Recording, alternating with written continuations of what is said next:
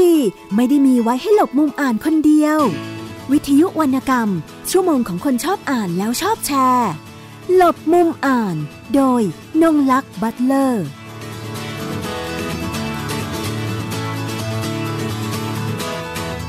สวัสดีค่ะ ท่านผู้ฟังทุกท่านวันนี้ก็กลับมาพบกับดิฉันหลบมุมอ่านนะคะ กับวิทยุไทย PBS นะคะ รับฟังเราได้ทาง www.thaipbsradio.com นะคะ และแอปพลิเคชันไทย PBS นะคะ ฟังได้ทางระบบ iOS และ Android ค่ะนะคะ ก็ดาวน์โหลดแอปพลิเคชันฟังกันได้เลย คือวันนี้ในช่วงแรกนะคะ ดิฉันจะขอไปเร็วๆนิดนึง เนื่องจากว่าใน part หลังเนี่ยเรามีประเด็นที่จะต้องคุยกับแขกรับเชิญค่อนข้างเยอะนะคะ กับกับหนังสือที่เราจะมาแนะนำแล้วก็ต้องพูดคุยกับทางผู้เขียนนะนะคะ เพราะว่าเนื้อหาค่อนข้างมากจำนวนประมาณเกือบ 500 หน้านะคะ ในช่วงแรกนะคะ เชื่อว่าหลาย ๆ ท่านก็คงจะสนใจอยู่แล้วล่ะค่ะสำหรับ หนังสือต่างๆค่ะที่เกี่ยวกับในหลวงรัชกาลที่ 9 นะคะ ซึ่งมีหลายสำนักพิมพ์ แล้วก็ magazine นิตยสารหลายเล่มนะคะ ที่พิมพ์ออกมาในช่วงนี้ แต่ก่อนที่จะไปถึงตัวหนังสือนะคะ ดิฉันขอเรียนให้ทราบว่าตอนนี้นะคะหอสมุดแห่งชาตินะคะ ได้จัดมุมหนังสือเฉลิมพระเกียรติในพระบาทสมเด็จ พระปรมินทมหาภูมิพลอดุลยเดชที่ชั้น 2 นะคะ ห้องวิทยานิพนธ์ค่ะ เพื่อร่วมรำลึกถึงพระองค์ท่านด้วยกันนะคะ แล้วก็หลังจากนั้น ใครที่ไปแถวนั้นแล้วก็สามารถที่จะไปต่อที่สนามหลวงเพื่อเคารพพระบรมศพได้นะคะ ส่วนหนังสือที่จะมาแนะนำนะคะ ในวันนี้ก็จะมีนิตยสารอเดนะคะ ก็จะพิมพ์ฉบับ 195 นะคะ ซึ่งเป็นฉบับในหลวงรัชกาลที่ 9 ซึ่งใครที่สั่งซื้อไม่ทันนะคะ ดิฉันคาดว่าตอนนี้ก็คงจะต้องสามารถไปซื้อตามแผงหนังสือต่างๆนะคะ ก็ต้องรีบกันนิดนึงนะคะ ถ้าใครพลาดไปแล้วนะคะ ส่วน นิยสารนิตยสารศิลปะวัฒนธรรมนะคะ ฉบับพฤศจิกายน 2559 นะคะ เล่มนี้พิเศษตรงที่หน้าปกปั๊มทองตรงรายพระเส้นพระโกฏนะคะ เนื้อหามีดังนี้ค่ะ การสืบราชสมบัติในราช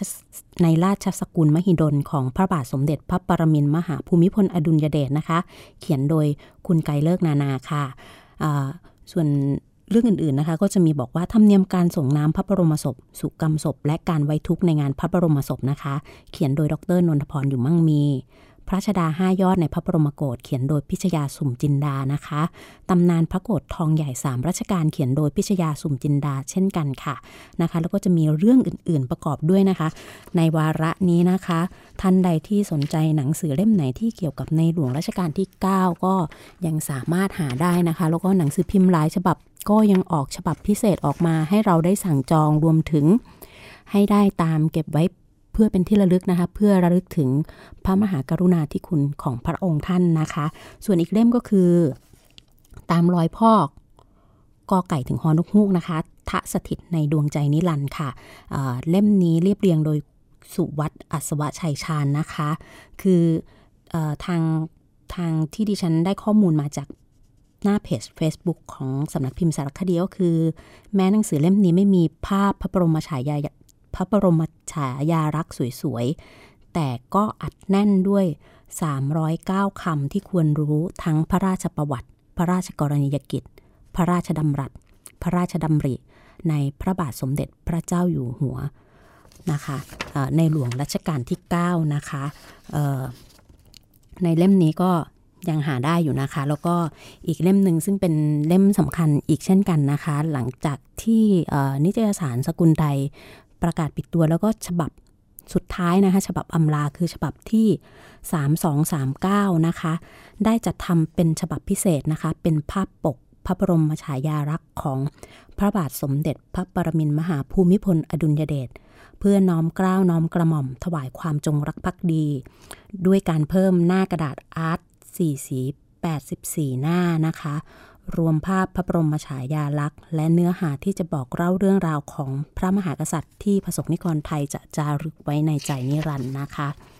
สำหรับเล่มนี้ดิฉันสั่งจองไปเรียบร้อยแล้วนะคะค่ะก็จะได้เก็บไว้เป็นที่ระลึกนะคะ และในฉบับนี้เช่นเดียวกันของสกุลไทยนะคะ ยังมีการจัดทำภาพและเรื่องพิเศษ อัญเชิญชื่นฉ่ำไว้ในทรงจำในวาระอำลาสกุลไทยจากแผงหนังสือ รวมทั้งหมด 220 หน้านะคะ ในราคา 55 บาทนะคะ วางตลาดวันพรุ่งนี้แล้วค่ะ วันจันทร์ที่ 31 ตุลาคม 2559 เป็นฉบับอำลาของสกุลไทยนะคะ ท่านใดที่ไม่ได้สั่งซื้อเอาไว้กับทางนิตยสารสกุลไทยนะคะ ก็คงต้องไปหาซื้อตามแผงนะคะ ส่วนถ้าใครยังไม่ได้จริง ๆนะคะสำหรับผู้อ่านที่มีความประสงค์จะเป็นเจ้าของ สกุลไทยฉบับ 3237 นะคะ ก็ลองติดต่อไปที่นิตยสารสกุลไทยนะคะเเบอร์โทร 02258 5861ถึง2ต่อ 100 นะคะ หรือทางกล่องข้อความใน Facebook สกุลไทยรายสัปดาห์ก็ได้ค่ะนะคะ โดยถ้าเรามีโอกาสเราก็ต้องเก็บไว้เป็นที่ระลึกนะคะสำหรับ เรื่องต่างๆ ของในหลวงรัชกาลที่ 9 นะคะ แล้วก็อีกเล่มก็จะเป็นสมุดภาพประมวลพระบรมฉายาลักษณ์ในออของในหลวงรัชกาลที่ 9 แล้วก็สมเด็จพระนางเจ้าสิริกิติ์พระบรมราชินีนาถและพระบรมวงศานุวงศ์นะคะ จากปกนิตยสารและหนังสือเก่ายุคคลาสสิกนะคะ เล่มนี้ชื่อปีดิฉายาลักษณ์นะคะ ผู้เขียนก็คือคุณอเนกนาวิกมูลนะคะ โดยสำนักพิมพ์สถาพรบุ๊กนะคะ ท่านใดสนใจก็ไปติดตามได้ส่วนอีกร้านหนังสืออีกแห่งที่แนะนำก็คือ คือดิฉันไปเจอที่ร้านหนังสือริมขอบฟ้าที่อยู่ตรงวงเวียนของอนุสาวรีย์ประชาธิปไตยนะคะ ถ้าใครผ่านไปทางนั้นเราก็ต้องไปสนามหลวงอยู่แล้ว เพื่อไปเคารพพระบรมศพ ลองแวะที่ร้านหนังสือร้านนี้ดูนะคะ ก็จะมีหนังสือที่น่าสนใจเกี่ยวกับในหลวงรัชกาลที่ 9จำนวนมากทีเดียวค่ะ ซึ่งสามารถทำให้เราได้ไปจับจองสามารถ เก็บไว้เพื่อเป็นที่ระลึกให้กับชีวิตของเรานะคะ เดี๋ยวช่วงแรกดิฉันก็คงจะจบการแนะนำเท่านี้ก่อน เพราะว่าเดี๋ยวช่วงที่2นะคะเราก็จะไปพูดคุยกับแขกรับเชิญในรายการของเรานะคะ เราติดตามช่วงต่อไปค่ะ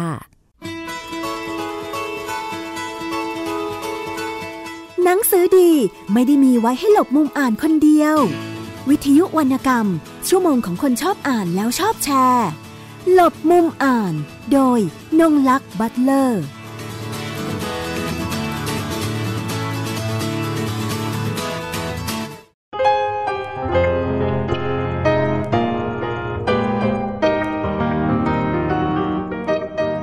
ในชีวิตของพระองค์ท่าน ท่านทำประโยชน์เพื่อผู้อื่นโดยตลอดและสิ่งนั้นคือเราเห็นท่าน เสียสละทั้งจะเรียกว่าทั้งพระวรกายทั้งทั้งปัญญาทั้งความคิดขององค์ท่านเพื่อประโยชน์ประชาชน โดยแท้ไม่ได้สิ่งไม่ได้มีสิ่งใดแอบแฝงเลยก็มีคนหลายประเภทนะครับที่ทำงานเนี่ยบางคนก็หวังว่าทำแล้วจะต้องมีคนรู้ต้องต้องมีชื่อเสียงต้องได้รับการยกย่อง ก็มีคนกลุ่มหนึ่ง ซึ่งเป็นอาจจะไม่ไม่ใช่กลุ่มใหญ่ทำงานเพื่อได้ทำ แล้วหวังว่าผลของงานนั้นจะได้ประโยชน์กับใคร มากกว่าที่จะไปคำนึงถึงเรื่องว่า จะมีคนรู้ไหม จะต้องเป่าประกาศโฆษณาหรือเปล่า ซึ่งพระองค์ท่านก็ตรัสว่าถ้ามีแต่คนปิดทองข้างหน้าอย่างเดียวพระองค์พระจะงามได้อย่างไร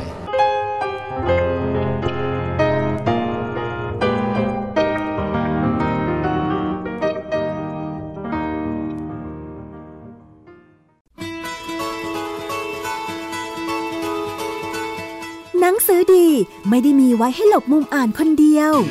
วิทยุวรรณกรรม ชั่วโมงของคนชอบอ่านแล้วชอบแชร์ หลบมุมอ่าน โดยนงลักษ์บัตเลอร์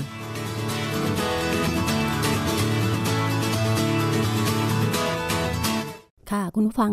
ก็กลับเข้ามาสู่อีกช่วงของรายการนะคะ วันนี้เราก็จะมีการพูดคุยกับแขกรับเชิญในรายการของเรานะคะ ก็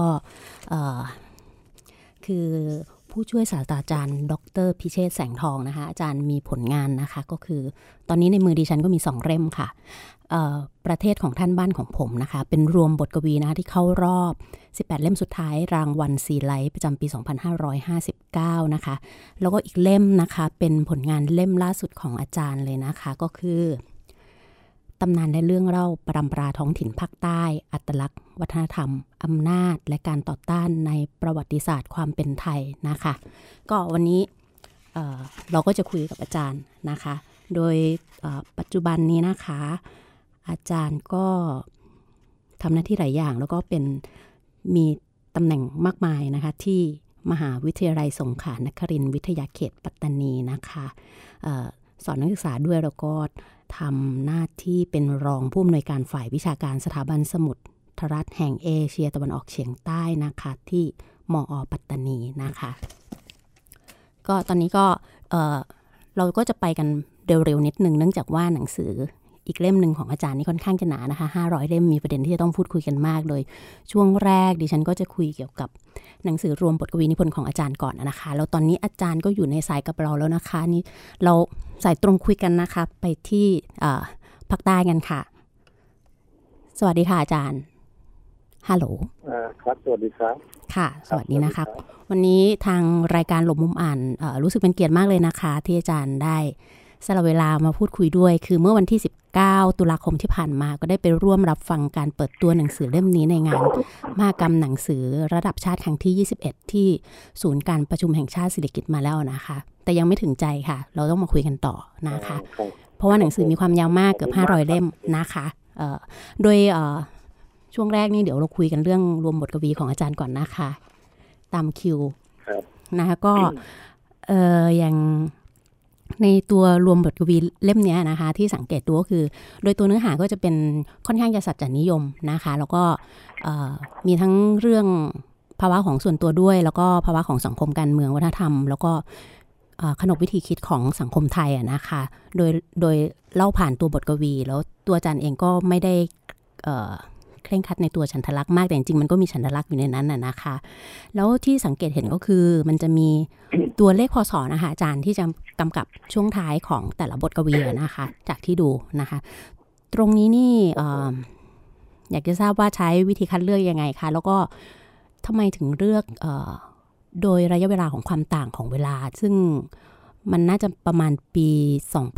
2,500ที่เริ่มน่าจะ 30 กว่าๆได้นะคะ แล้วก็น่าจะมาสิ้นสุดที่ประมาณ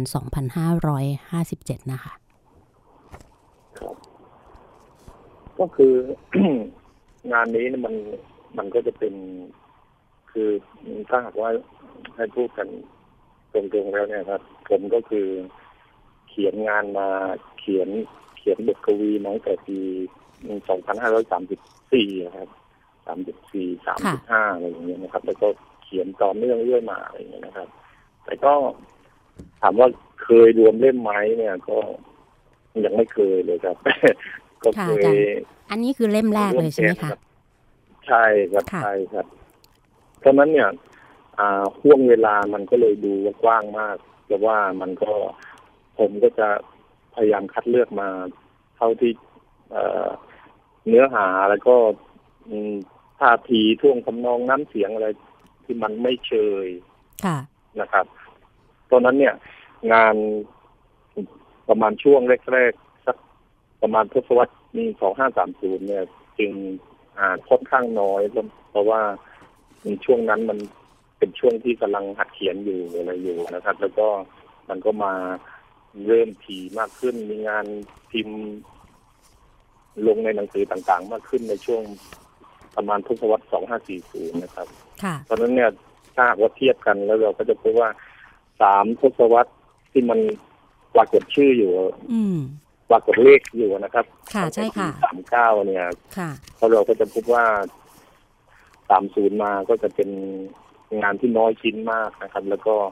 ค่อนข้างเพิ่มสูงขึ้นทีขึ้นทีขึ้นในประมาณสี่ศูนย์สี่สองสี่สามสี่สี่อะไรอย่างเงี้ยนะครับ ซึ่งมันก็อาจจะเป็นลักษณะของการ การที่ว่าเพราะว่าเราเขียนนานๆไปเนี่ยก็อาจจะความความอะไรอะ ความลื่นไหลนะครับในการใช้คำคำคลังคลังคำมันเยอะขึ้น หรือว่าความคิดความอ่านเราอ่านอาจจะโตขึ้นอะไรอย่างเงี้ยนะครับก็เลยเขียนได้เยอะขึ้นแล้วก็หลากหลายมากขึ้นครับผมค่ะอาจารย์ แต่ว่าโดยตัวเนื้อหาแล้วก็เออจริงอยู่มันเป็นช่วงของสามทศวรรษ แต่ตัวเนื้อหามันก็ยังมีความที่ใกล้เคียงกันนะคะก็ ก็คิดว่ายังยังมีมวลของความเป็นอันหนึ่งอันเดียวกันอยู่ แล้วโดยเวลาเขียนเนี่ยค่ะ ตอนที่คัดตัวตัวบทกวีมาเนี่ยค่ะ เพื่อจะรวมเล่มนะคะ ไม่ทราบว่าทางอาจารย์ได้มีส่วนร่วมคัดเองด้วยไหมกับทางกองบรรณาธิการ แล้วก็มีวิธีการกำหนดเขาเขาเรียกว่าเป็นเป็นแก่นนะคะ ที่ตัวเนื้อหาสาระจริง ๆ ที่อยากจะสื่อกับทางผู้อ่านนะคะ อันนี้ก็คงอยากจะรบกวนให้อาจารย์เป็นเป็นผู้เล่าให้ฟังว่า เออ โดย แก่นสาระเนื้อหาที่ที่อยากจะสื่อคือเรื่องอะไรบ้างเนี่ยค่ะ ได้ครับได้ได้ คือก็อย่างที่คุณนงรับได้ถามนะครับ ว่าพูดถึงว่าแม้ว่าจะเป็นช่วงงานเขียนที่อยู่ในช่วงประมาณสามสิบปีอะไรอย่างนี้นะครับสามคืออาจจะยังไม่ไม่ถึงนะครับสามห้าถึงห้าแปดอะไรอย่างนี้นะครับค่ะเอ่อเมื่อดูเนื้อหาเนี่ย มันยังอาจจะดูไม่ล้าสมัยอะไรอย่างเงี้ยนะครับ ใช่ใช่อาจจะเป็นเพราะว่าคือแท้จริงแล้วเนี่ย ผมคิดว่าเอ่อบางทีเนี่ยนะความความไม่เคลื่อนเปลี่ยนของเนื้อหาเนี่ย มันอาจจะสื่อสารถึงอืมความเอ่อพัฒนาไหมของสังคมไทยเราว่ามันไปแค่ไหนการเมืองมันอยู่ยังไงอะไรอย่างเงี้ยนะครับ มีอยู่หลายชิ้นนะครับที่ผมเขียนถึงเรื่องของ การเมืองในช่วงทศวรรษ 40 นะครับค่ะแต่ว่าเมื่อเอามาเปรียบเทียบกับสภาพการเมืองในช่วงอ่า50 มาเนี่ยปรากฏว่าก็มันก็คล้ายคลึงกันเลย มากมากๆเลยค่ะ ตอนนั้นเนี่ย ใกล้เคียงกันมากใช่ค่ะครับก็เลยรู้สึกอินมากค่ะ เวลาอ่านค่ะเชิญอาจารย์ต่อค่ะ ขอโทษทีมัค่ะนมันก็อาจจะสื่อได้ว่า เอาเข้าจริงแล้วเนี่ย เกือบสามสิบปีที่ที่ผ่านมาเนี่ย การเมืองและสังคมไทยมัน ไม่ได้เคลื่อนไปไหนเลย งานที่ผมเคยเขียนเมื่อ 40 เมื่อ 39 นั้นยังสามารถที่จะหยิบเอามาอ่าอธิบายการเมืองในช่วง 52 53 หรือว่า 49 ได้เลยอะไรอย่างเงี้ย เรื่องของชนชั้นนำที่ยังคงเป็นคนคอนโทรลอ่านะครับ เรื่องของชาวบ้านร้านรวงที่ยังคงเป็นเหยื่ออยู่อะไรอย่างเงี้ยนะครับ หรือว่าเรื่องของการเติบโตของชนชั้นกลางที่ไร้รากเหง้า การเติบโตของเออชาวบ้านที่อาจจะดูว่าดีขึ้น แต่ว่าเอาเข้าจริงแล้ว พวกเขาก็ยังตกเป็นเหยื่ออยู่อะไรอย่างเงี้ยนะครับเพราะฉะนั้นเนี่ยผมคิดว่าอืมเกือบสามสิบปีที่ผ่านมาเนี่ย งานอืมชุดนี้อาจจะเป็นตัวบอกได้ว่าว่าว่าบ้านเรามันเคลื่อนไปถึงไหนแล้วนะครับ ค่ะก็ถือว่าตัวระยะเวลาส่วนก็เป็นสัญญาอีกอย่างหนึ่งที่อาจารย์ต้องการจะสื่อด้วย ใช่ครับใช่ใช่ครับใช่อ่าอีกเรื่องหนึ่งนะครับ ส่วนที่คุณนงรักถามถึงเลยนะ ถามถึงเรื่องของการที่บอกว่าแกนแกนของเรื่องอะค่ะแกนแกนเรื่องใช่ครับค่ะผมผมใช้ชื่อว่าประเทศของท่านแล้วก็บ้านของผมเนี่ย ในแง่ของความหมายที่ว่าเอาเข้าจริงแล้วเนี่ยเอ่อคนที่คิดว่า อันนี้คือประเทศไทย อันนี้คือประเทศ ของเราอะไรอย่างเงี้ยนะครับล้วนแล้วแต่เป็นชนชั้นนำหมดเลยอืมนะครับ เอ่อชาวบ้านด้านรวงเนี่ย ที่เขาเดินเหินอยู่เนี่ยหาเช้ากินค่ำต้องทำงานกะกรรมอะไรอย่างเงี้ย พวกคนพวกนี้นั้นล้วนแล้วแต่มีความมีความต้องการแค่บ้านนะครับค่ะ บ้านที่อยู่อยู่กันแล้วมีความสุขอยู่กันอย่างเอื้อเฟื้อเผื่อเผื่อแผ่อยู่กันอย่างสัมพันธ์อะไรอย่างเงี้ยแต่ว่าในยะความหมายของคำว่าประเทศนั้นอืมมันจะมีในของการที่ว่าหนึ่งจะต้องมีผู้ปกครองใช่ไหมครับค่ะมีขอบเขต มีราษฎรมีกฎหมายมีอืมมีอะไรอย่างเงี้ยเพราะฉะนั้นเนี่ย คนที่อ้างตัวว่าเป็นเจ้าของประเทศได้คือคนเพียงบางส่วน ค่ะ แต่ว่าคนส่วนส่วนใหญ่แล้วนั้นเขามีความสำนึกเรื่องบ้านมากกว่า มีความสำนึกเรื่องประเทศว่านี่เป็นประเทศของฉันประเทศของเราที่เราเคยถูกสอนเมื่อชั้นประถมนะครับ เรื่องของประเทศของเราอะไรอย่างเงี้นะครับตอนนั้นเนี่ย ในขณะที่คนบางกลุ่มนะครับ อาจจะเป็นชนชั้นนำชนชั้นปกครองอะไรเนี่ย อ้างว่านี่คือ ประเทศของท่านเนี่ยอืมแต่ว่าท้ายสุดแล้วเนี่ยสำหรับคนเล็กคนน้อยแล้ว เราต้องการแค่บ้านค่ะ บ้านที่อยู่กันอย่างมีความสุขอืมบ้านที่อยู่กันอย่างเพื่อเฟื้อเผื่อแผ่มีสายใยกันต่อกันอะไรอย่างเงี้ยนะครับ อันนี้คือแก่นเลยนะครับเพราะฉะนั้นเนี่ยผมจึงพยายามแบ่งให้เห็นเป็นสามค่ะ มันจะมีสามส่วนพาร์ทงานว่าค่ะค่ะ เป็นบ้านของเราใช่ประเทศของเราประเทศของท่านแล้วก็บ้านของผมอะไรอย่างเงี้ยนะครับ เพื่อที่จะสื่อว่าเอ่อมันมีความหลากหลายทั้งมุมมองเกี่ยวเกี่ยวกับพื้นที่นะครับอืมมุมมองเกี่ยวกับจิตสำนึกทางสังคม หรือว่ามุมมองเกี่ยวกับการเมืองนะครับค่ะถ้าหากว่าเราจะดูเนี่ยเราก็จะพบว่าในพาร์ทของที่ผมเขียนว่า ประเทศของท่านนั้นล้วนแล้ว แต่เป็นเรื่องการเมืองนะครับ เรื่องของการอืมเกณฑ์แย่งชิงอำนาจเรื่องของการช่วงใช้คนอื่นเพื่อให้เป็นเครื่องมือในการต่อสู้ทางการเมืองอะไรอย่างนี้นะครับ ค่ะ ครับผม อันนี้ชัดเจนมากแล้วนะคะ ก็ตอนดิฉันอ่านดิฉันก็จะได้ความรู้สึกว่าถูกกระทำในบทกวีของอาจารย์มากเนื่องจากดูแล้วมันไม่มีความหวังเลย เราอ่านไปช่วงต้นๆมันก็คือคือช่วงต้นเราก็จะรู้สึกว่า เราอินกับตัวเนื้อหาไงค่ะ เราก็รู้สึกเข้าถึงเออมันใช่มันจริง แต่พอทุกครั้งที่ตบท้ายเนี่ย จะต้องแบบดิฉันอ่านเราก็จะรู้สึกว่าหมดหวังอีกแล้วอะไรอย่างเงี้ยนะคะอันนี้ฝังแต่อะไรอย่างนี้นะครับแต่แต่แต่เราก็ไม่ควรจะหมดหวังจากบ้านของเรานะคะ อืมใช่อะใช่อะใช่อะเพราะเพราะว่าท้ายสุดแล้วเนี่ย เราก็ยังมีบ้านอยู่ใช่นะครับคือขอแค่ว่า คุณจะคิดว่า อันนี้เป็น ประเทศของคุณประเทศของผู้นำอืประมเทศของของนักการเมืองอะไรก็ตาม แต่ว่าท้ายสุดแล้วเนี่ย ขอพื้นที่เล็ก ๆ ให้กับความเป็นบ้าน ความเป็นชุมชน ความอือฮึความเป็นอ่าอ่าคนเล็กคนน้อยอะไรอย่างเงี้ยได้ไหมอะไรอย่างเงี้ยนะครับ สิ่งหนึ่งนะครับที่ผมอยากจะอ่าฝากเอาไว้นิดนึงนะครับค่ะแม้ว่าคุณดงรักจะอ่านแล้วนะครับ แล้วก็มีความรู้สึกว่าสิ้นหวังอะไรอย่างเงี้ยท่านใช่ไหมครับ แต่ว่าเอาเข้าจริงแล้วเนี่ยอืมการการนำเสนอความสิ้นหวังในงานเขียนหรือว่าในฟิกชันในเรื่องแต่งอะไรอย่างเงี้ย การนำเสนอความสิ้นหวังนั้นท้ายสุดแล้วก็เพื่อที่จะให้เกิดมีความหวังนะครับ ให้เกิดค่ะมีพลังนะอือ่ามคือให้มองมุมกลับนะครับ การนำเสนอสีดำนั้นก็เพื่อที่จะกระตุ้นให้เกิดสีขาวอะไรอย่างเงี้ยค่ะอาจารย์โหขอบพระคุณอาจารย์มากเลย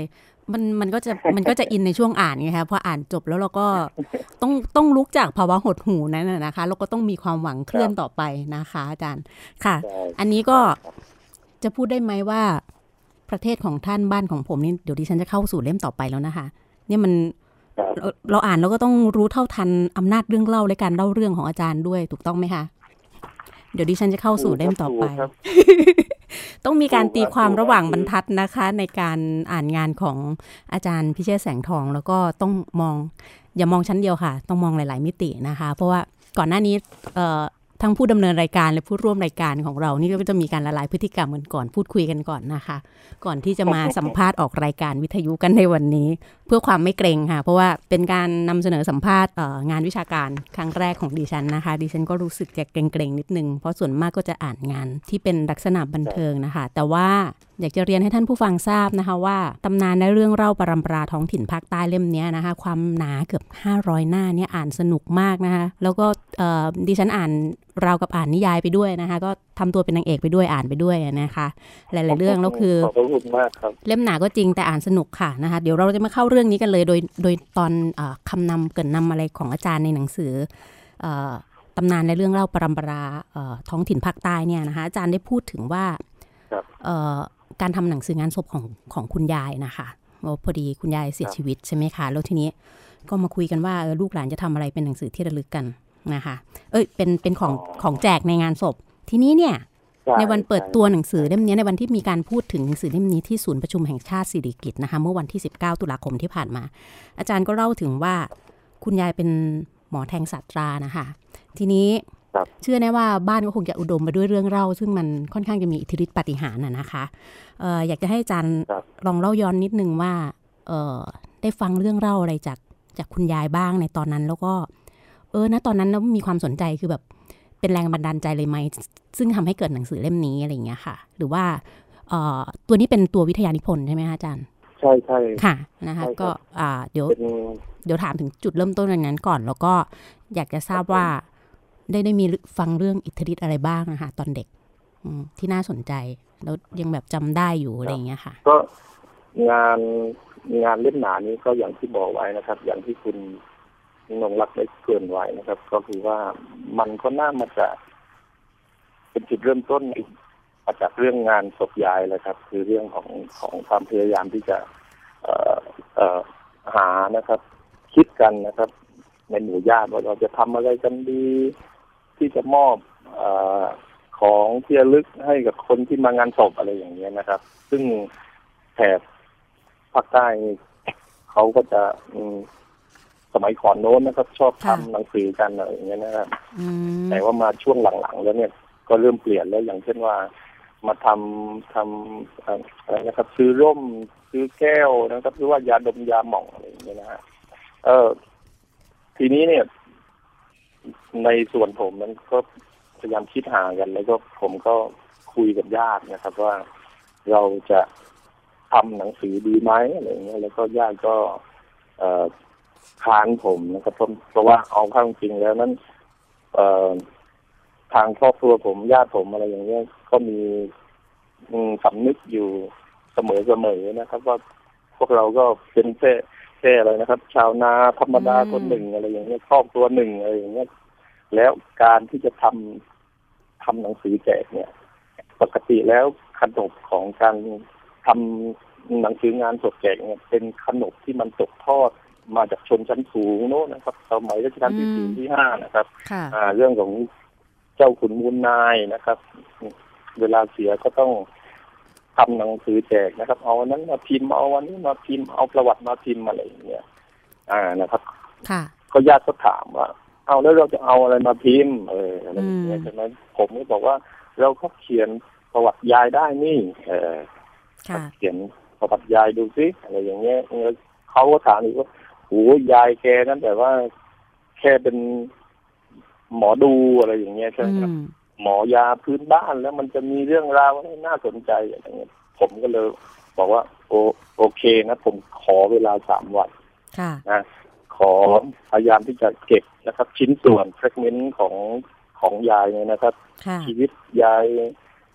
จากปากคำคนนั้นคนนี้ได้จากความจำผมเองอะไรอย่างเงี้ยครับอืมผมปรากฏว่า ผมก็ทำเสร็จนะครับ เขียนได้เสร็จเรียบร้อยนะครับ แล้วก็ทำหนังสือแล้วก็ มีทันแจกงานด้วยนะครับ ทางญาติก็ตื่นเต้นกันยกใหญ่พ่อนี่แบบว่าโอ้โหตื่นเต้นมากอ่านก่อนเพื่อนเลยอะไรอย่างเงี้ยหนามากไหมคะอาจารย์อ่านก็ไม่ไม่ได้หนามากสักสักประมาณสามสิบหน้าได้ครับอ่าสาค่ะมสิบหน้า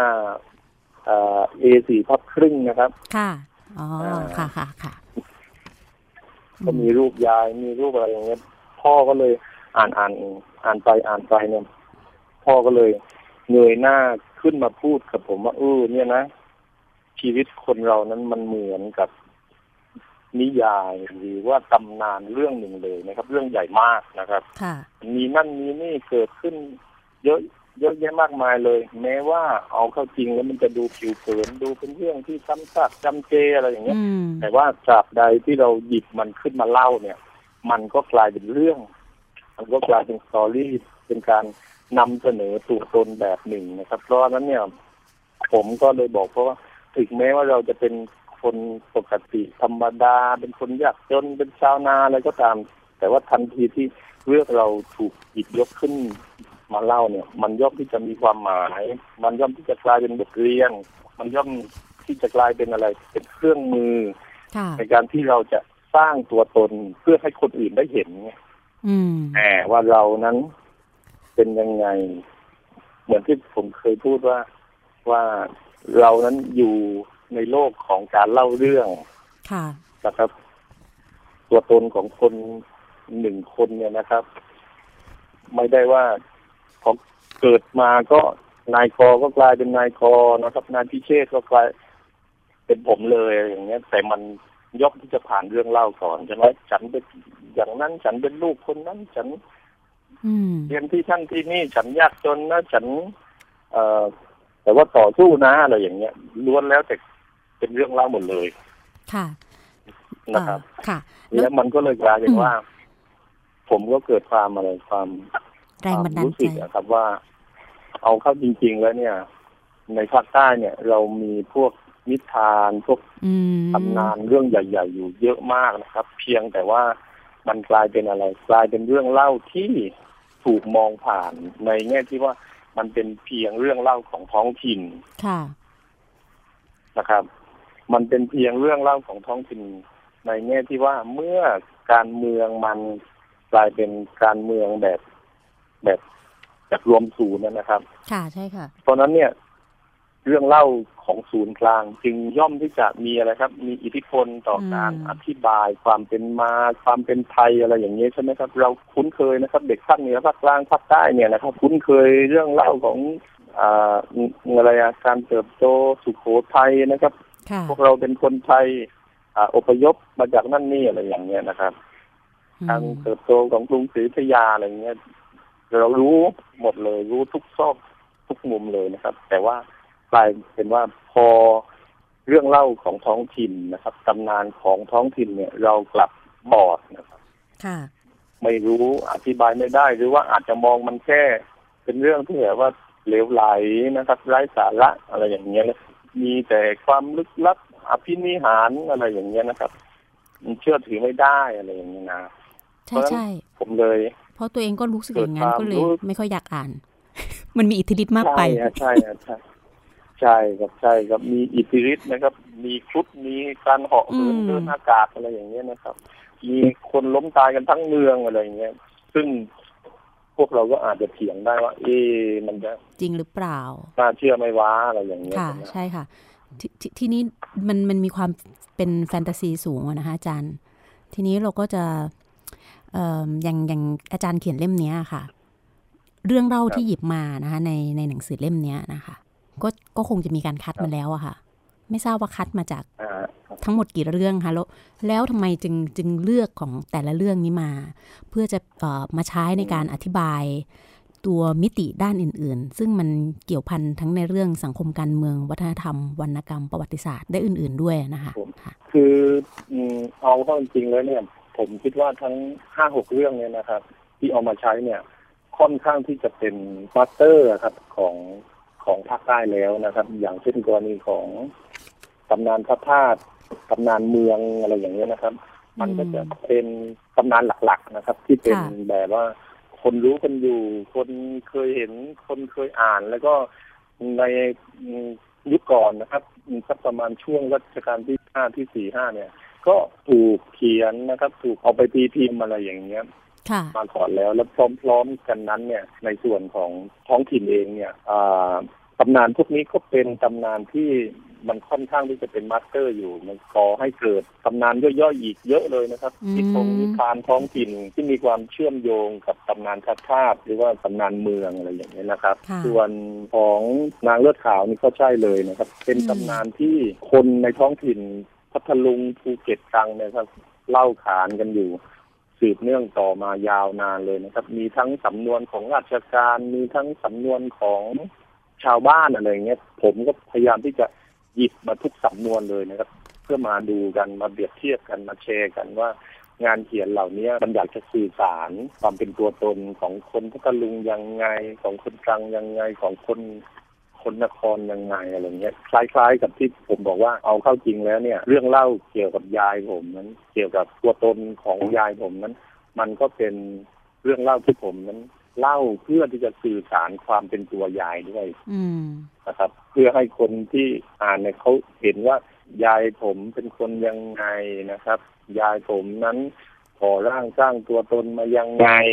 นะครับเติบโตท่ามกลางบริบทของท้องถิ่นแบบไหนอะไรอย่างเงี้ยนะครับนะมันก็จะเหมือนกับตำนานเมืองพวกนี้ครับคือว่าค่ะเมื่อมันเป็นพื้นฐานของการเล่าเรื่องแล้วเนี่ยเอ่ออำนาจของการเล่าเรื่องก็ย่อมที่จะมีส่วนในการสร้างตัวตนและความเป็นจริงในในส่วนที่คนเล่าอะครับ อยากค่ะให้เห็นอืมอยากให้เกิดการยอมรับอะไรอย่างเงี้ยนะครับ ค่ะ เพราะว่ากำลังจะถามอยู่เหมือนกันว่าแต่ละสำนวนที่มีความต่างกันเนี่ยเออมันก็จะมีภาษาที่มันเป็นตัวตนของเขาเนี่ยแล้วมันมีอคติอยู่ในนั้นด้วยหรือเปล่า ชัวร์ๆเลยครับ คือชัวร์เหมือนอาจารย์คิดนานอันนี้คือเอ่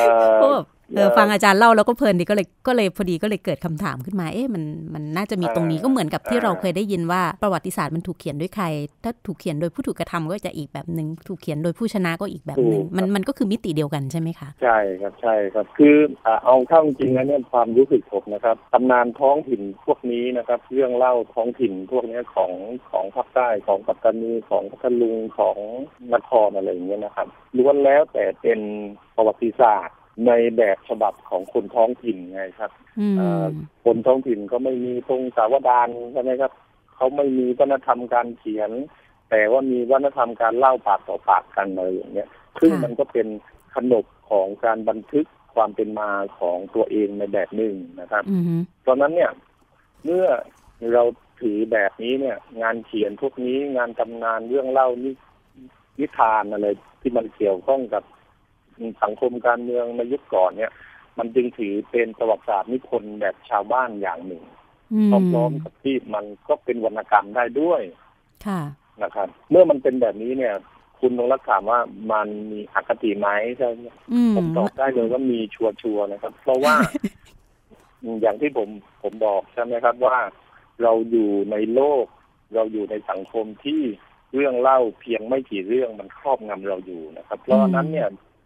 การที่ถูกครอบงำการการที่ถูกอธิบายด้วยด้วยเรื่องเล่าเดียวเนี่ย ผมคิดว่ามันย่อมที่จะทำให้คนอึดอัดค่ะอาจารย์อย่างเช่นว่าเราฟังอยู่นะครับ เล่าเกี่ยวกับปัตตานีนะครับ สังคมไทยเล่าทางราชการเล่า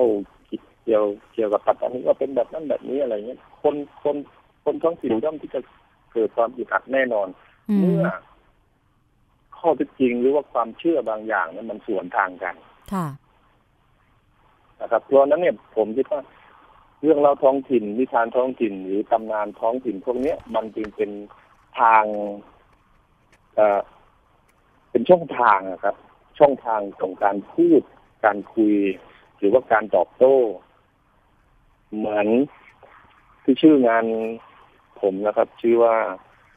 อำนาจในการต่อต้านด้วยนะครับ คือว่า เป็นความพยายามจะต่อต้านของคนที่อ่อนแอครับ คนอ่อนแอเขาไม่มีอาวุธเขาไม่มีสภาพกำลังนะครับทางเดียวคืออะไรคือการสร้างเรื่องเล่ามานะครับ ถ้าหากว่าเราอ่านในกรณีของปัตตานีนะครับเราก็จะพบว่าปัตตานีนั้นสร้างเรื่องเล่าขึ้นมาบนพื้นฐานของความภาคภูมิใจในตัวเอง ความเป็นรัฐที่มี ฐานะเท่าเทียมกับสยามนะครับ ค่ะอ่า แล้วก็มีมีอยู่ครั้งหนึ่งนะครับ ปัตตานีก็ถึงกับเล่าว่าเขานั้นสามารถที่จะบุกเข้าไปในวังของกรุงศรีอยุธยาเนี่ย แล้วก็สามารถที่จะขับไล่คิงของกรุงศรีอยุธยาออกไปจากวังแล้วก็กษัตริย์ปัตตานีก้าวขึ้นนั่งครองบัลลังก์กรุงศรีอยุธยาเลย อืมนะครับ อันนี้คือคือ คือ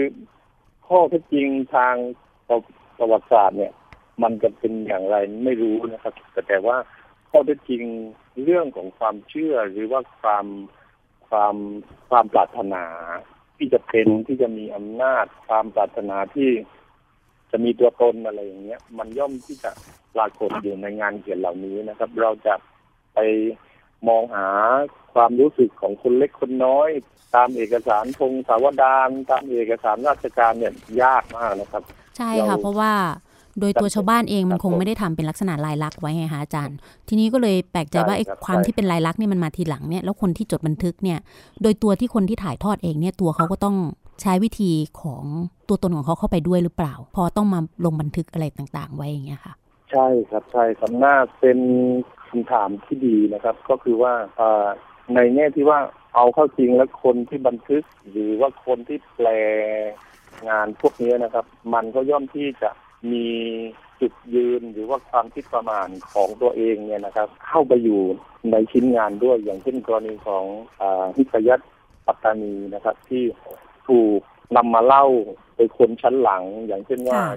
กรณีของมันก็จะเป็นเขียนรุ่นใหม่อีกอีกอีกอีกชิ้นหนึ่งนะครับ คือว่าชิ้นนี้ผมก็ได้ตัดออกไปนะครับ เพราะว่ามันมันมันเอ่ออาจจะจุ่มเสี่ยงอะไรอย่างเงี้ยนะครับ ก็มันก็จะมีลักษณะของของการที่จะเอามุมมองในปัจจุบันนั้น ไปอธิบายมข้อมูลในตำนาน เพื่อค่ะที่จะตอกย้ำถึงความขัดแย้ง หรือว่าเพื่อที่จะทำให้รอยแผลของความขัดแย้งนั้นมันชัดเจนขึ้นแล้วมัน ก็ดูเป็นอะไรเป็นโศกนาฏกรรมเป็นอืมเป็นฟิกชันมันเล่าอารมณ์คนอ่านอะไรอย่างเงี้ยนะครับค่ะ เพราะมัว่าก็ในเกี่ยวข้องเลยนะครับในในบทหนึ่งซึ่งซึ่งตอนแรกก็ยังอ่านปกติอยู่อยู่อะนะคะ เรื่องเกี่ยวกับช่วงนั้นมันจะมีทางทางอังกฤษทางอะไรเข้ามา มีการการเจรจา มีต้องมีตัวล่าม มีมีมีคนที่เขามาช่วยในการที่จะแปลภาษาถ่ายทอดอะไรอย่างเงี้ยนะคะ คือคือตอนแรกอย่างอย่างมันก็เลยทำให้นึกไปเปรียบเทียบถึงอย่างเวลาเราอ่านพวกหนังสือแปลอะไรต่างๆอย่างเงี้ยเราก็พออาจารย์เล่าในในเรื่องเนี้ยค่ะเรื่องเรื่องที่เกี่ยวกับมีมีการแปลต้องใช้มีตัวล่ามมีอะไรอย่างเงี้ยเราก็เลยรู้สึกว่าครับผมโอ้โหมันในในการที่จะเป็นล่ามหรือว่าจะแปลงานสักชิ้นเพื่อสื่อสารเนี่ย มันไม่มันไม่ใช่แค่ข้อมูลอย่างเดียวอะ แต่มันยังมีเรื่องอารมณ์น้ำเสียง หรือว่าการเมืองและอำนาจใช่ครับรวมถึงการเลือกข้างในตอนนั้นด้วยอะไรอย่างเงี้ยนะคะว่าคุณจะใช่ให้น้ำหนักครับใครบ้างอะไรอย่างเงี้ยนะคะก็เลยรู้สึกว่ามันโอ้พอเรามาเทียบอย่างนี้แล้วมันตื่นตาตื่นใจมากเลย ในในงานเขียนเล่มนี้อะนะคะเราก็เลยทำให้เราเนี่ยต้องพยายามเท่าทันมันค่ะ ทุกอย่างมันมีมันมีครับผมสัญญาครับแต่ละผมบรรทัดอะนะคะแล้วมันจะมีอยู่ช่วงนะคะอาจารย์เอ่อที่คล้าย ๆว่าเหมือนสยามกับทาง ทางรัฐปัตตานี แล้วก็จะมีเอ่อไซบุรีใช่ไหมคะ มีเคดะเข้ามา มีอ๋อมาลายูใช่ในช่วงนั้นใช่ครับคือในช่วงนั้นเองทางมาลายูก็พยายามที่จะใช้ตัวกลางก็คือประเทศอังกฤษเนี่ยค่ะ ซึ่งเพื่อที่จะเป็นลักษณะว่าต่อรองอำนาจทางการเมือง คือตอนที่อ่านเนี่ยกำลังคิดว่า เอ๊ะ คือคุณคุณก็อยากจะจะเป็นอิสระจากทางสยามใช่ไหมคะ แต่ขณะเดียวกันคุณก็เลือกใช่ที่จะที่จะให้อังกฤษเข้ามาเข้ามาเอ่อ ครอบครองคุณด้วยอะไรอย่างเงี้ยครับ ตอนนั้นมันทำไมถึงเกิดลักษณะอย่างนี้ขึ้นมาได้คะอาจารย์ คือมันก็จะเป็นลักษณะของของการเมืองของรัฐเล็กๆนะครับ คืออมความความพยายามที่จะอยู่ให้ได้ท่ามกลางมหาอำนาจนะครับ คืออืออฮึในยุคนั้นเนี่ย เราจะต้องยอมรับอย่างหนึ่งนะครับ ยุคต้นรัตนโกสินทร์เนี่ยคือเราจะต้องยอมรับอย่างหนึ่งว่า เอาเข้าจริงแล้วนั้น สยามนั้นเป็นรัฐใหญ่มากนะครับ แล้วก็เคดะปัตตานีอะไรเนี่ย ก็เป็นรัฐชายขอบที่อยู่อือฮึระหว่างกลางของอำนาจของอังกฤษด้วยอืมนะครับคือสุ่มเสี่ยงทั้งสองด้านอักฤษนั้นก็ใช่ค่ะใช่ครับใช่ครับอืมอืมเพราะฉะนั้นเนี่ยความจำเป็นของรัฐเล็ก ๆ เนี่ยคือคือการพยายามที่จะอยู่อย่างไรก็ได้ เพื่อให้อยู่รอดนะครับอือฮึเมื่อสยามขึ้นมามีอำนาจ ก็ ก็เข้าข้างสยามอะไรอย่างเงี้ย เมื่ออมอ่าอังกฤษเสียงแข็งกว่าก็อ่าเอียงเอียงไปทางโน้นบ้างอะไรอย่างเงี้ยคือมเล็กน้อยอะไรอย่างเงี้ยบนความสัมพันธ์แบบนี้นี่เองนะครับ เมื่อจำเป็นที่จะต้องเลือกว่าจะเอาสยามหรืออังกฤษเนี่ย ค่ะนะครับตำนานก็เลยเข้ามามีบทบาทใหญ่โตอ๋อภาค่ะยอาหจาลารนย์เลยครับ ก็คือว่านายเจมส์โลเนี่ยนะครับ ซึ่งเป็นคนของอาอังกฤษอังกฤษนะครับค่ะก็เป็นคนที่อ่าอ้างว่านะครับ ตัวเองนั้นไปได้เมนูสคริปต์นิกยับมาลงมหาวงมาค่ะอ่าจากเป็นอีกหนึ่งเรื่องอเล่าดีตศุลกากอืมอะไรอย่างเงี้ยนะครับ จากอืมชนชั้นสูงของมาเลเขา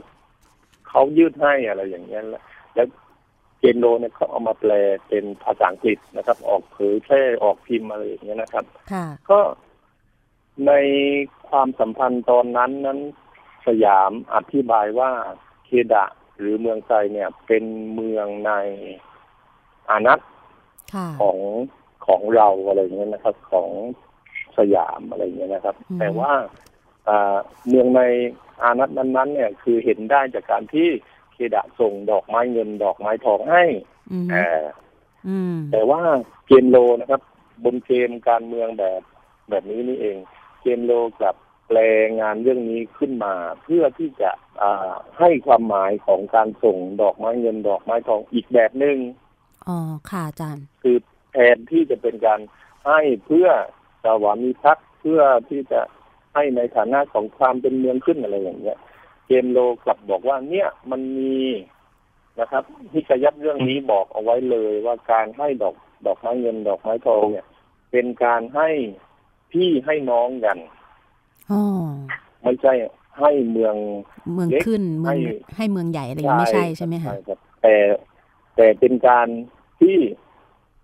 อาลุงครับลุง ลุงมอบ ดอกไม้เงินดอกไม้ทองเนี่ย ให้หลาน เพราะว่า นิกยับเรื่องนี้บอกว่าคิงที่ไปปกครองสยามนั้น เป็นพี่กับน้องของคิงที่ปกครองเคเคดะอะไรอย่างนี้เพราะฉะนั้นเนี่ยอือหือเมื่อเออคิงที่ปกครองสยาม มีลูกมีหลานอะไรอย่างเงี้ยใช่ไหมเขาก็เลยส่งดอกไม้เงินดอกไม้ทองไป เพื่อที่จะให้หลานเป็นของเล่นค่ะนะครับ การการเอ่ออธิบายแบบนี้มันกลับพลิกความเข้าใจเดิมที่บอกว่า การดอกไม้เงินดอกการส่งดอกไม้เงินดอกไม้ทองเนี่ยคือการยอมที่จะอืมแสดงตัวในฐานะของเมืองใต้อานัตอะไรอย่างเงี้ยแต่การอธิบายของนิกยัตซึ่งผ่านเจมโลเนี่ยคือการบอกว่าสยามและเคดะนั้น เป็นเมืองที่เมืองน้องที่มีฐานะเป็นรัฐรัฐหนึ่งเท่าเทียมกัน ค่ะเพราะฉะนั้น จึงเป็นอิสระจากเอ่ออำนาจของสยามได้ และเพราะ พร้อมๆกันนั้นก็อ่าอังกฤษก็สามารถที่จะเข้ามาแทรกได้ โดยไม่ถือว่าเป็นการล่วงละเมิดอำนาจของสยาม ค่ะอาจารย์ อันนี้อืมคุณยงรักก็จะเห็นใช่ไหมครับว่าใช่มันใช่ใช่อืมตำนานมันได้เข้ามาอธิบายหรือว่ามันกลายเป็นเรื่องของของการอะไรของเข็มชิดอืเป็นมทิศนะครับ ชี้ทางว่า เออนะครับ ความสัมพันธ์ระหว่างสามเศร้ารักเล็ก อยู่ตรงกลางใหญ่ๆอยู่เหนือใต้เนี่ย มันควรจะมีทางออกแบบไหน และงานเขียนก็กลายมาเป็นเครื่องมือนะครับ เรื่องเล่านิทานก็กลายมาเป็นเครื่องมือพร้อม ๆ กับที่ว่ามันก็เกิดเกิดอะไรครับ เกิดการอ้างอิงถึงอำนาจของการแปลใช่ไหมครับอืมเนี่ยแหละเจมค่ะโลเนี่ยเขาเขาก็บอกว่า เอ่อเขาแปลมาจากเมนูคริสที่เป็นภาษามลายูโบราณเลย ค่ะ เพราะฉะนั้นการอ้างแบบนี้คือการสร้างอำนาจให้กับงานเขียนอืมฉบับของเขาเอง อ่า ว่ามันเป็นงานเขียนที่เข้าถึงความจริง มันเป็นเจตจำนงของชนพื้นเมืองจริง ๆ ที่อืมแสดงออกแบบนี้ว่าดอกไม้เงินดอกไม้ทองเป็นแบบนี้อะไรอย่างเงี้ยนะครับ ค่ะ เพราะตอนอ่านเจอนี่ะครับพอแล้วเราจะเห็นพอมาเห็นตรงตรงอิทธิฤทธิ์ของการแปลเนี่ยแหละค่ะ พลังของมันอำนาจของมัน มันไม่ใช่แค่ตัวเนื้อสารอย่างเดียว แต่มันมีอย่างอื่นอยู่ด้วยก็เลย โอ้โห น่ากลัวมากเลยนะคะ ทีนี้ในในหนังสือนะคะก็อยู่ในอยู่ในบทหนึ่งจะมีพูดถึงบอกว่าเอ่อในหนังสือเล่มเนี้ยนะคะ ก็จะกล่าวได้ว่าตำนานไทยพุทธและมารายูมุสลิมในฐานะวรรณกรรมประเภทตำนาน ได้แสดงให้เห็นวิวัฒนาการของการเล่าเรื่องในเอเชียตะวันออกเฉียงใต้ โครงสร้างของการเล่าเรื่องที่มีลักษณะร่วมกัน ซึ่งอาจเรียกได้ว่าเป็นโครงสร้างร่วมและโครงสร้างพื้นฐานนะนะคะ ทีนี้ครับอืมเดี๋ยวนะคะเพราะว่าตอนตอนนี้จะเหลือประมาณ 10 นาทีนะคะอาจารย์เดี๋ยวสักครู่นะคะรับก็คือเดี๋ยวขออ่านตรงนี้ก่อนสิ่งที่ตำนานจะให้ได้มากกว่าก็คือประวัติศาสตร์ความคิด หรือโครงสร้างทางความคิดและสถาบันต่าง ๆ ทางสังคมอยากจะถามอาจารย์เกี่ยวกับอันนี้เอาภาพใหญ่เลยนะคะ ของเอเชียตะวันออกเฉียงใต้ โครงสร้างร่วมกับ โครงสร้างพื้นฐานที่คล้ายกัน อันนี้เดี๋ยวขอสักห้านาที เพราะว่าอีกห้านาทีหลังเนี่ยจะจะถามเรื่องปัตตานีค่ะ ถ้าขอย่อๆได้นะคะ โครงโครงสร้างร่วมในที่นี้มันมันผมพยายามที่จะให้หมายถึงโครงสร้างของการเล่าเรื่องนะครับ คือว่าค่ะเมื่อเราไปดูนะครับเซอร์เวย์นะครับ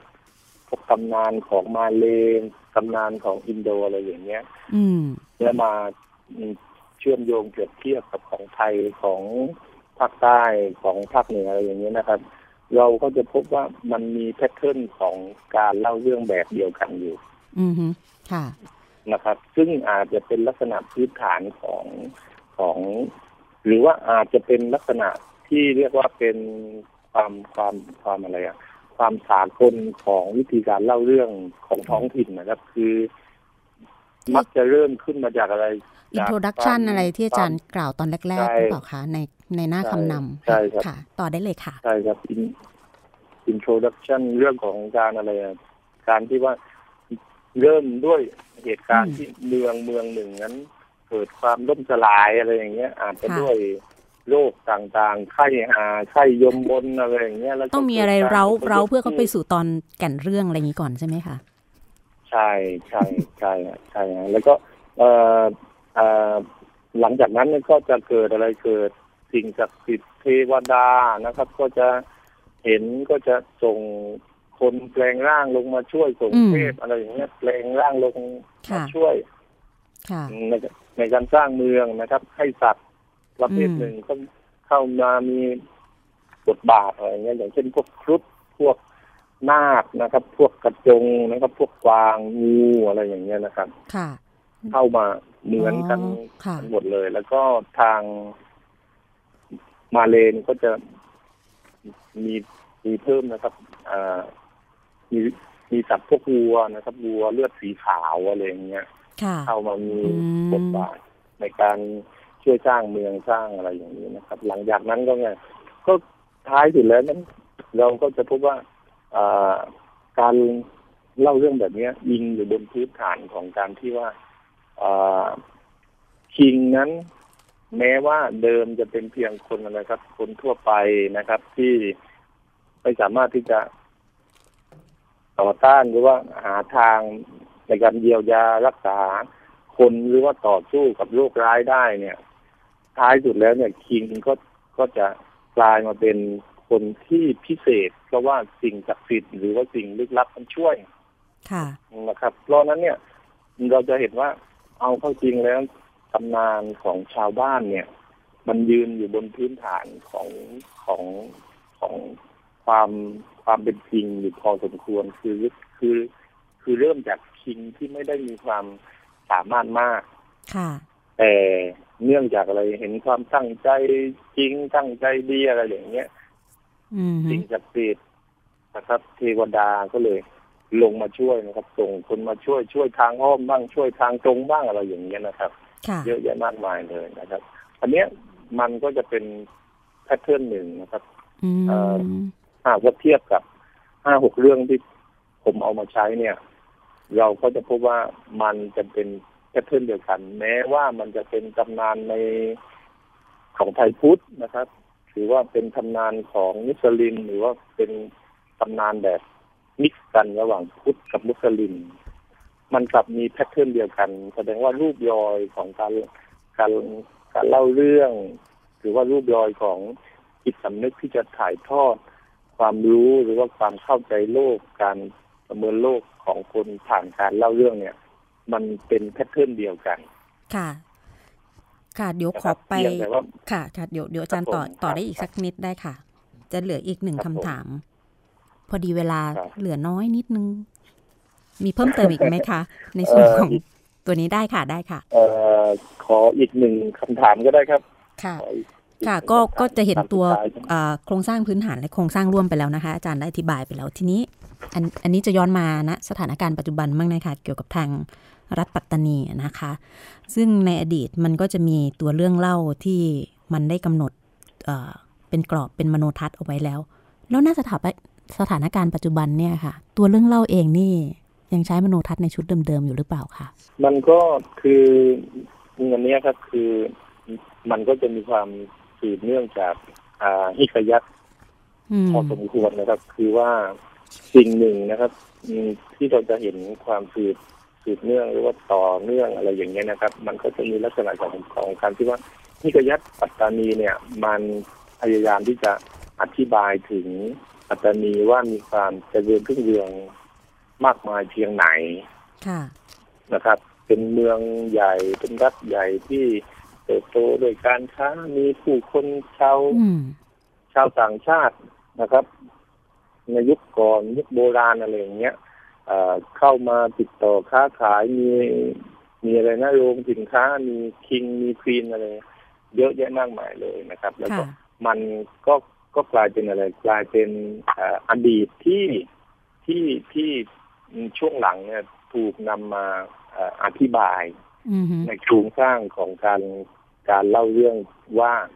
เอาเข้าจริง ๆ แล้วเนี่ย ปัตตานีนั้นก็คือเป็นรัฐใหญ่นะ อะไรอย่างเงี้ยเคย เคยอ่าอุดมสมบูรณ์นะครับ แล้วก็ถูกเติมนะครับ ช่วงอืมช่วงหลังนะครับ ว่าเป็นอะไรนะ เป็นโอ้ยเป็นศูนย์รวมของศาสนาอะไรอย่างเงี้ยนะครับอืมันก็จะมีลักษณะของของความการการอะไรการลดกันเจียครับคือการโหยหาอดีตนะครับค่ะแต่ว่าเอ่อเอ่ออดีตนั้นเป็นอดีตที่ ตำนานสร้างขึ้นอืมครับว่ามันเคยเคยอย่างนั้นอย่างนี้อย่างกรณีของที่ผมบอกว่า คิงของปัตตานีนั้นถูกเล่าว่าได้เข้าไปยึดครองบัลลังก์ของกรุงเจษยาค่ะแล้วอะไรอย่างเงี้ยมันมันก็เป็นความอะไรความภาคภูมิใจหรือว่าความปรารถนาอืมอย่างหนึ่งที่ที่อ่าถูกเล่าแล้วก็มันก็กลายเป็นเอ่อเอ่ออดีตนะครับที่ อาจจะถูกหวนหาหรือว่าโหยหา ในเรื่องเล่าที่ได้เล่าต่อๆกันมาจนกระทั่งยุคหลังอะไรอย่างเงี้ยนะครับ ค่ะอาจารย์ แต่ว่าโครงโครงเรื่องหลักอย่างหนึ่งนะครับ ที่ผมเห็นแล้วก็มีการสืบทอดกัน ก็คือว่าโครงเรื่องว่าด้วยความความขัดแย้งนั่นแหละอืมคืออืมคือโครงเรื่องที่เอ่อเล่าว่าไทยหรือสยามนั้น เป็นยักษ์ใหญ่อืมมีพละกำลังสูงอะไรอย่างเงี้ยส่วนปัตตานีนั้นก็เป็นรัฐเล็กค่ะๆแล้วก็มีหนำซ้ำก็ เป็นอะไรอะรัฐของผู้หญิงด้วยซ้ำไปเพราะเพราะว่าในช่วงท้ายๆเนี่ยนะครับ ก่อนที่จะถูกยึดครองเนี่ยคิงของปัตตานีนั้นคือผู้หญิงอืมสี่คนนะครับ แล้วก็ การที่มีคิงเป็นผู้หญิงสี่สี่คนเนี้ยก็เลยกลายมาเป็นเงื่อนไขหนึ่งที่ทำให้ปัตตานีนั้นถูกตีความ ถือว่าถูกเหมาว่าเป็นรัฐของผู้หญิง ซึ่งมันก็จะทำให้อะไรครับ ภาพของความเป็นยักษ์ความเป็นความเป็นรัฐที่มีอำนาจของสยามเนี่ยมันใหญ่ขึ้นค่ะอ่า แล้วก็ความสัมพันธ์กันมันจะมีลักษณะของยักษ์ทะเลาะกับ ผู้หญิงอะไรอย่างเงี้ย มันค่ะมันก็จะเอ่อค่อนข้างที่จะเป็นฟิกชันมาก ค่ะอาจารย์ค่ะนะครับ ค่ะ ค่ะวันนี้จริง ๆ หนังสือมันหนาเนาะอยากจะคุยมากกว่านี้ แต่เวลาเราเราไม่ได้เยอะมากนะคะอาจารย์ วันนี้เนี่ยใครเนี่ยอยากจะอ่านต่อนะคะ ต้องต้องไปหานะคะ มันมันอ่านไม่ยากเลย เพราะว่าเป็นหนังสือที่อ่านสนุกมากนะคะ เปิดใจกว้างๆ เราจะเห็นพลังอำนาจลึกลับซ่อนเลนอยู่นะคะในในมิติต่างๆ ทั้งเรื่องเล่า การเมืองการปกครอง การรัฐศาสตร์การทูตการแปลได้อื่นๆอีกมากมายนะคะ ก็ต้องขอขอบคุณผู้ช่วยศาสตราจารย์ ดรพิเชษแสงทองค่ะ ที่เขียนงานชิ้นนี้ให้ได้อ่านกันนะคะ แล้วมันจะดีมากเลยเดี๋ยวเราไปอ่านเทียบกับเรื่องเล่าและตำนานปรำปราของทางภาคอื่นด้วยนะคะของไทย เราก็จะเห็นมิติที่มันเชื่อมโยงกันในเรื่องของ โครงสร้างร่วมที่เป็นโครงสร้างพื้นฐานของเรื่องเล่านะคะตามที่อาจารย์ได้เรียนให้ท่านผู้ฟังได้ทราบก่อนหน้านั้นแล้ว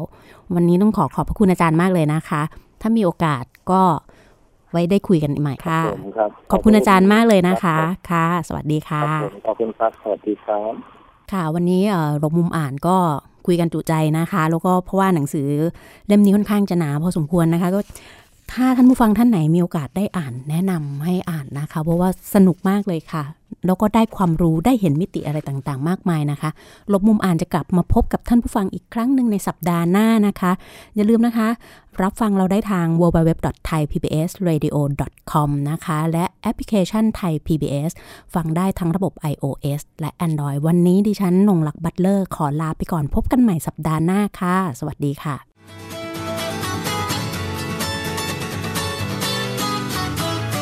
ติดตามรับฟังรายการ หลบมุมอ่านได้ทุกวันอาทิตย์ เวลา 13-14 นาฬิกา และฟังย้อนหลังได้ที่ www.thaipbsradio.com และแอปพลิเคชัน Thai PBS